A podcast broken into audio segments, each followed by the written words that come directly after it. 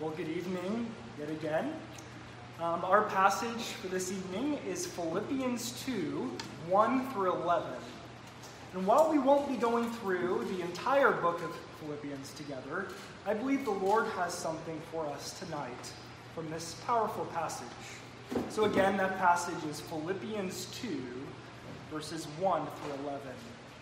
Pay careful attention, for this is the Word of God. So, if there is any encouragement in Christ, any comfort from love, any participation in the Spirit, any affection and sympathy, complete my joy by being of the same mind, having the same love, being in full accord and of one mind. Do nothing from selfish ambition or conceit, but in humility count others more significant than yourselves. Let each of you look not only to his own interest, but also to the interest of others.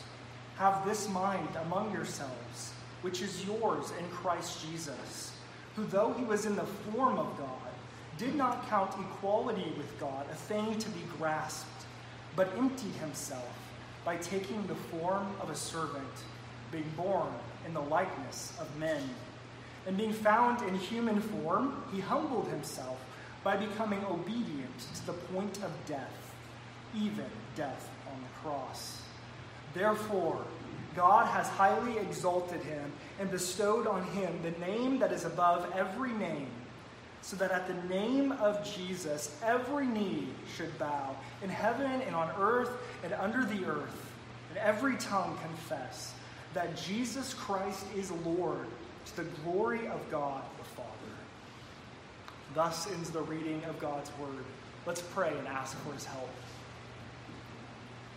Lord, open our hearts and minds by the power of your Holy Spirit, that as the scriptures are read and your word is proclaimed, we may hear with joy what you have to say to us today. Amen. Well, have you ever had one of those horrible dreams where you were back in school. Perhaps you were given a test that you didn't study for.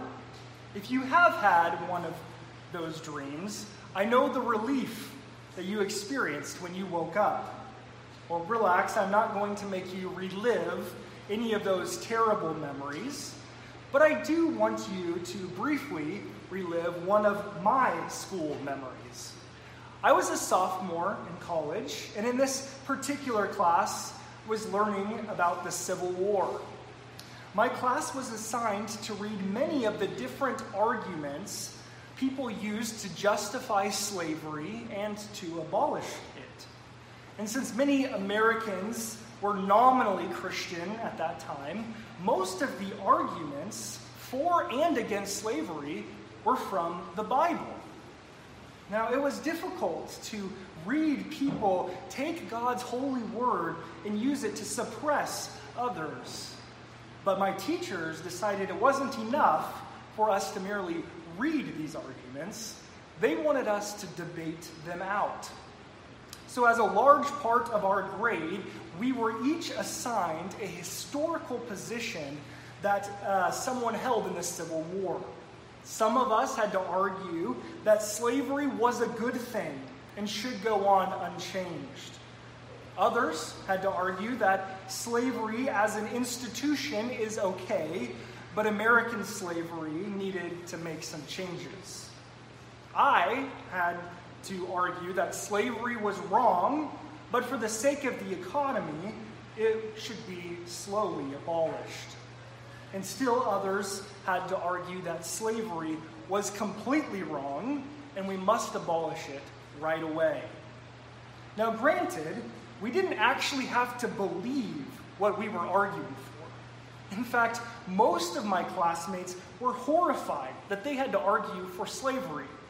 But the point of the assignment was not that we would agree with our position, but simply that we would be able to understand the historic arguments well enough to articulate them in a debate.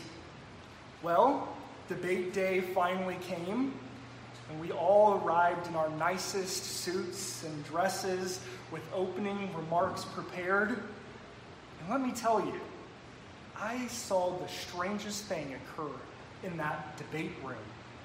Disgruntled students transformed into passionate presenters. Had a stranger stepped into that room, they would not have been able to distinguish the position from the person, for it seemed like each one was convinced in his own mind. And if I were to be truly honest with you, I must say something happened to us while we were debating. It was an unusual sensation. For even though we disagreed with ourselves, an attack on our position felt like an attack on our very selves. Why were we so passionate about defending something we disagreed with? Why did we take attacks so personally? If we were not defending a truth but a lie, why would we defend it with such zeal? Well, part of the reason is that we all wanted a good grade on the assignment. But it went deeper than that. A little thing called pride began to rise up in each one of us. The debate became not about truth, but about who could win the argument. We no longer cared what matter of evil we argued, we simply wanted the other to lose. We wanted to look good in front of our teacher and in front of our peers, and in comparison, we wanted others to look bad. Well, that is what Paul called selfish ambition. Its presence in the Philippian church was like a cancer infecting her unity. But Paul wrote to the Philippians like an experienced doctor, diagnosing their cancer and prescribing the cure. And in short, the cure to that selfishness, that selfish ambition, the cure is humility. But the humility that Paul prescribes is not just a list of do's and don'ts, but it's Christ himself. But before we see the humility of Christ, we must first look at Dr. Paul's prescription for humility. So, to begin, let's look together at verses 1 and 2. Verse 1 So, if there is any encouragement in Christ, any comfort from love, any participation in the Spirit, any affection and sympathy, complete my joy by being of the same mind having the same love, being in full accord and of one mind. Paul begins his physician's call to the sickly church by having them look away from their serious symptoms and onto their satisfying Savior. He does this through a series of if clauses. If there is any encouragement in Christ, if there is any comfort from love, if there is any participation in the Spirit, and if there is any affection and sympathy. Now, unfortunately, time fails us to completely unpack the depths of these conditional clauses. And I do not just mean that our time in this worship service is too short. I mean, time itself is too short. For who among us can exhaust the encouragement or comfort that comes from belonging to Christ. Our own catechism frames it as our only comfort in life and in death. But don't think that that word only signifies a limited amount of comfort, that is, belonging to Christ gives you only a little comfort, but instead think of only as signifying the enduring nature of this comfort above all others. That is to say, when every other comfort that you turn to fails, when food loses its taste and TV loses its appeal, when all of the comforts of this world start to sink like shifting sand, there is one rock that will never give way. There is only one comfort that will sustain you through life and through death. And that is, in Paul's words, the encouragement in Christ. Or, in the words of the Heidelberg Catechism, that I, with body and soul, both in life and in death, am not my own, but belong to my faithful Savior, Jesus Christ. So I ask, is there any encouragement in belonging to Christ? Of course there is. Really, each of these ifs should be translated as since. Since there is encouragement in Christ. Since there is comfort in, from love, and so on. Now, unfortunately, we cannot look at each of these occasions for joy and comfort, but it is important to see how Paul is using them in his call to action. He calls them to consider these beautiful realities that give encouragement, comfort, and joy. And then he says, in effect, if you have these joys, then complete my joy by being unified. Now, the precise relationship between the Philippians' joy and Paul's joy is a little unclear. But the book of Acts tells us that Paul was the first to bring the gospel to the Philippians. So perhaps Paul was cashing in some of his rapport that he had built with them as their spiritual father. Perhaps he was saying something like, If you have benefited in any way from the gospel that I brought to you, then benefit me. Or, if you have received joy from the Christ that I preached to you, then fill up my joy. Now, this may seem manipulative, but notice what Paul asks for. He's not asking for money or free labor, but he asks for unity. He says it in many different ways. He wants them to be of the same mind, having the same love, being in full accord, and of one mind. Paul is seeking only what is good for their health. This is like a doctor saying, If I have ever helped you in the past, help me by taking your health seriously. This is not a manipulative maneuver, but a caring call to action. So, this caring call is for unity. Now we must look at the cancer that is threatening this unity. We see this cancer in verse 3a. Do nothing from selfish ambition or conceit. Now, that same word for selfish ambition also shows up in Philippians 1:17 to describe the preachers of the gospel who preached not from goodwill, but from envy and rivalry. Now, don't pass over this quickly. These men weren't preaching the prosperity gospel or some heresy, for Paul said, whether in pretense or in truth, Christ is proclaimed, and in that I rejoice. Surely Paul would not rejoice over the preaching of another gospel, another Christ. So they were actually speaking of the servant hearted Christ who was born in a barn, washed dirty feet, and died on a cross. And they were using him as a means to get ahead. Now, perhaps they thought that with Paul in prison, there was room on top, a vacant position. The preaching of the gospel for them was a way to climb the ecclesial ladder. But Paul commands the Philippians to do nothing from selfish ambition or conceit. Now, if we understand selfish ambition as this life that is just centered around yourself, everything you do is to get ahead, even if it's putting others down, which was certainly true of those preachers, then conceit is the root of that ambition.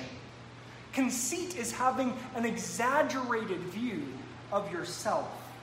So the relationship between selfish ambition and conceit is clear because if we really had a true view of ourselves, we would not want the world to revolve around us. We have a word for a world that revolves around us, and it is called hell. C.S. Lewis is really helpful here. He vividly described hell as an everlasting ruin, a decay, crumbling and retreating into yourself, a loss of all rationality and joy, a plunging into misery. But it's a self plunging, it's a gnawing and an ache, but it's oriented inward, downward into the abyss. It is, in one sense, the opposite of heaven. Heaven is this ever increasing, further up, further into joy, into God, into life. But hell is the opposite of that. It is an everlasting movement away from God and into oneself. But of course, when we imagine a world centered around ourselves, this does not seem to us like hell, but heaven. This is because you and I are conceited. We think too highly of ourselves. And this inflated view of ourselves infects our minds and it infects our hearts such that we are not of the same mind and of the same heart centered around Christ and his people, but we are of different minds and different hearts, each centered around ourselves. Our conceit leads to selfish ambition. We try to shape the world with us in the center. We try to climb up the ladder. And when this happens in a local church, it is like a cancer infecting her unity. And so, Dr. Paul says, do nothing from selfish ambition or conceit. But thankfully, he goes on to give us the cure to our cancer of selfishness. And we see this in the latter part of verse 3 and 4. Paul says, But in humility, count others more significant than yourselves. Let each of you look not only to his own interest, but also to the interest of others. The cure to selfishness is humility. And Paul defines humility in those difficult words counting others more significant than yourself. Now, John Calvin comments that it is no wonder why humility is such a rare virtue. We are all so far from Paul's command, for we can hardly stand to be on the same level as someone, much less to count them as superior. But how do we esteem others as more significant than ourselves? Is the Harvard trained lawyer to suppose that the dangerous criminal he is representing is somehow better than him? Should the CEO assume his unpaid intern is more significant than himself? Well, Paul is not commanding us to play pretend, to assume that we are actually less significant than we are. Rather, in verse 4, Paul tells us how we are to esteem others as more significant than ourselves. He says we are to consider not only our own interest, but also the interest of others.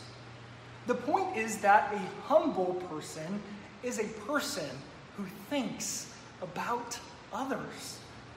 C.S. Lewis, again, was surely onto something when he said, Do not imagine that if you were to meet a humble man, he will be what most people call humble nowadays.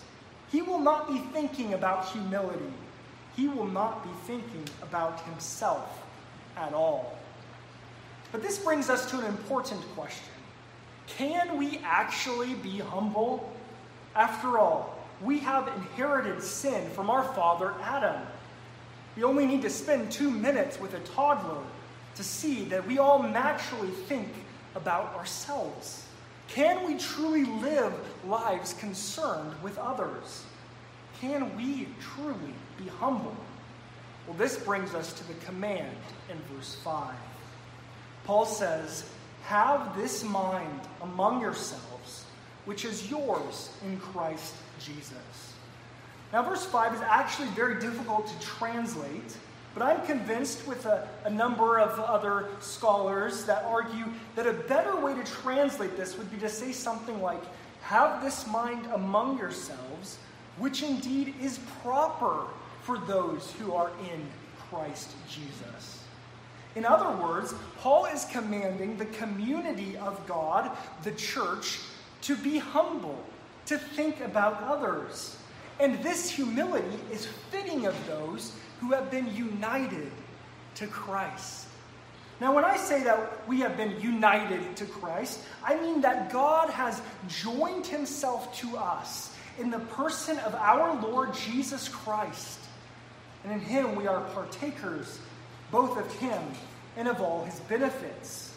Now, this mystical union, whereby in Calvin's words, we become one with Christ, or in Paul's words, we are in Christ, this is the very reason we can be humble, and it's the very reason we should be humble.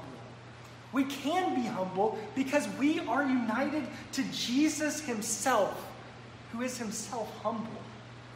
And we should be humble because it is only fitting that Christ people are like Christ.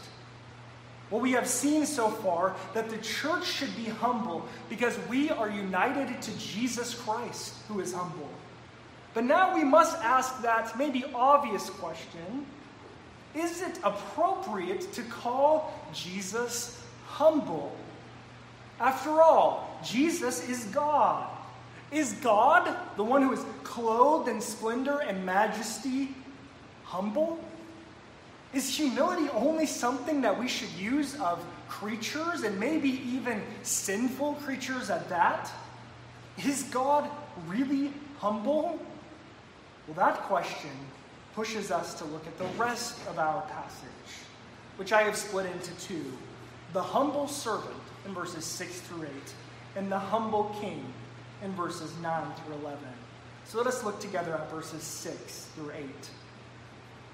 Jesus Christ, who though he was in the form of God, did not count equality with God a thing to be grasped, but emptied himself by taking the form of a servant, being born in the likeness of men, and being found in human form, he humbled himself by becoming obedient to the point of death even death on a cross. Now, here we see a rather exalted depiction of Jesus in his pre incarnate state, that is, before he became a man. He was in the form of God. Here we are to think of the many Old Testament passages that describe the glory of the Lord as, as his form. Take Job 40, verse 10. He adorns himself with majesty and splendor and clothes himself with honor and glory. Or Psalm 93, 1. The Lord reigns. He is robed in majesty. The Lord is robed. He has put on strength as his belt. Jesus, in the form of God, means that his radiant glory was not hidden this is also echoed in Jesus' high priestly prayer when he said, And now, Father, glorify me in, the, in your presence with the glory that I had with you before the world existed. This is clear proof that Jesus is truly God, for God does not share his glory or his form with another. But the stunning truth is that this high and lifted one, did not consider equality with God a thing to be grasped, or as some translations may say, as something to be used for his own advantage, or as something to be exploited. Jesus did not think of his unhidden majesty as a matter of getting, as a matter of gain, but a matter of giving rather than using his unconcealed glory for his own advantage, something he had every right to do. Instead, he emptied himself by taking on the form of a servant. Now, we must be very careful here Some men have wandered into heretical territory as they've tried to understand this incalculable mystery. Some people have wrongly thought that emptying himself meant that Jesus laid aside some or all of his divine nature. But this is simply not the case. God cannot be divided into parts. God simply is who he is. And if we were to if, God were to cease any part of who he is, he would cease being God entirely. Therefore, if this emptying implies a change in the Son's deity, then the person who became flesh for our sake is not God, but is some sort of superhuman or humanized God. So, what does it mean then that he emptied himself? Doesn't that sound like subtraction? Like he's getting rid of something? Well, I grant to you that the language sounds like subtraction, but we must remember this is divine math, which plays by different rules. Verse 7 tells us how this math works. He emptied himself by taking the form of a servant, being born in the likeness of men. Notice the logic here. Jesus emptied himself by taking. This is subtraction by addition. His emptying means taking on a servant form, that is, a human form. So when we confess that Jesus emptied himself, we mean nothing more and nothing less than that Christ himself took upon himself a truly human nature. He was truly God and truly human. Though in his incarnation, he became a man, his glory was concealed. But we must not get so entrenched in these theological weeds that we miss the larger point. We so often try to climb up. Jesus came down. We think too highly of ourselves. But Jesus did not exploit his own glory. We think we deserve more glory. Jesus hid his glory. But there's more. Look at verse 8 and being found in human form, he humbled himself by becoming obedient to the point of death, even death on a cross. He did not just take on human nature. For as mysterious and wonderful as this that is, it would not have been enough to reconcile us to God. But take heart, Jesus did not just become like you, but he acted as you. He was perfectly obedient in every way, even to the point of death on a cross. Behold this wondrous mystery that the God who ought to be against you is for you. The God who you could not obey has obeyed in your stead. Why did he do it? Why did he become a man? Why did he die? He did it for you. He was, bo- he was born like you to die for you. There is no greater humility than this. No one has ever considered another's interest like this. But this leads us to wonder is Christ still humble today? I mean, after all, he is not still scrubbing feet and dying on a cross. All of these wonderful things that we have described have been what theologians have called Christ's state of humiliation. But where is Christ now, and what is he like? Well, let us look together at verses 9 for 11. Verse 9 Therefore, God has highly exalted him and bestowed on him the name that is above every name, so that at the name of Jesus every knee should bow in heaven and on earth and under the earth, and every tongue confess that Jesus Christ is Lord to the glory of God Father. If verses 6 through 8 describe Jesus' state of humiliation, verses 9 through 11 describe Jesus' state of exaltation. He is no longer in a manger or on a cross. He has risen and is ascended to the right hand of God. And now God has highly exalted him and bestowed upon him a name that is above every name. The name, of course, is Lord, Yahweh. I am who I am is signifies the authority and power to exercise lordship over all creatures.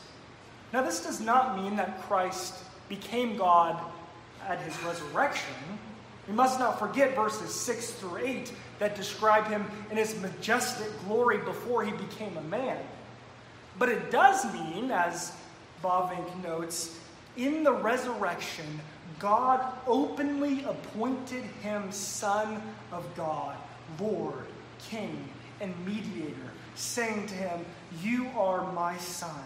Today I have begotten you. He has been openly vindicated, publicly glorified, and he will be universally worshiped. Well, so I ask you again is Jesus still humble? Well, if we mean by humble, is he still in a state of humiliation? Then the answer would be no. Jesus is high and exalted. His glory is not hidden, but radiates outward for all to see. And all who do see must confess Jesus as Lord to the glory of God the Father. But if we mean by humble, is Jesus' essential character still the same in a state of exaltation? Does he still care for his sheep? Does he still look after our interests? Does he still work all things for our good? Is he still for us? Does he still love us? Then the answer is a resounding yes. For what is Christ doing right now in his exalted state except for interceding for us? The reason Jesus' state of exaltation is good news is because Jesus is still the same person we met in his incarnation, in his earthly life. He is still humble in character, he is still compassionate in his nature. His state has changed, but in his person, he remains the same yesterday, today, and forever. Brothers and sisters, rejoice in your humble and exalted King. Well, since Jesus, the exalted King, is still humble today, that has serious implications for your life. First, it means that you can trust Jesus to work all things for your good. As we already read, God has bestowed upon him the name that is above every name. Jesus has all power and authority. Now, can you imagine how frightening that kind of power would be in the hands of someone who is proud and selfish?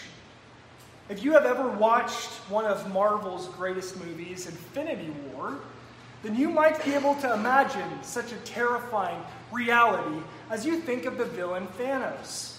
At one point in the movie, Thanos had acquired the horrifying power of being able to wipe out half of all living creatures by simply snapping his fingers. What a horrific thought that such power of life and death would fall in the hands of a proud and selfish man. But, brothers and sisters, take heart. Neither Thanos, nor Hitler, nor Stalin is on the throne. Jesus Christ is the exalted King. There has never been a man more humble. There has never been a shepherd more loving. Never been a king more sacrificial. He has all power in his hands, and he governs the world with your best interests in mind. If you are in Christ, you have nothing to worry about. Your greatest tragedies are but a stage for God to show his fatherly care for you. But if you are not in Christ, if you are not trusting in Him alone for your salvation, you do not have that comfort. In fact, Jesus Christ, in his radiant glory and unconcealed glory, is against you. And one day you will see him in his glory, and you will confess that he is Lord. And the question for you today is will you confess him now as your Savior, or will you confess him then as your subjugator? I plead with you. These promises are for you if you will just believe them. Believe that Jesus took on human flesh and died for you. Believe that he perfectly obeyed in your place.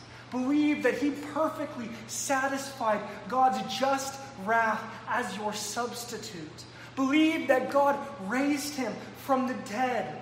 Trust that he is now seated at the right hand of God, making intercession for you. Believe that he will come again to judge the living and the dead. Believe in Christ, and you too can have the comfort that only comes to those who belong to Him. And lastly, to those who are in Christ and under His rule, consider the interest of your brothers and sisters in the Lord. Care for them, even as Christ does. I encourage you to set aside a time to think about how you might bless one of God's people next Lord's Day. Have you noticed God's grace in someone's life? Write it down and make a point to tell them. Can you think of a scripture that might be an encouragement to someone? Share it with them. Is there a physical need that you can help provide? Do so. Give intentional, focused thought to how you might encourage one another in the Lord. Humility is not an abstract concept, it's imaged in the person of Christ. You cannot be humble on your own. It goes against every fiber of sin remaining in you. But you are united to Christ. You are living under his kingly rule. You have Christ, the humble one. And so, set your minds on Christ the humble servant and king, and image forth him in your relationships with one another. Do nothing from selfish ambition or conceit, but in humility count others more significant than yourselves. Let's pray. Heavenly Father, we thank you for the humility of your Son, who became a servant and was obedient even unto death on a cross. Help this church body to image forth their humble and exalted Lord. Help us to consider one another's interest this week to the glory of God the Father. In Jesus' name.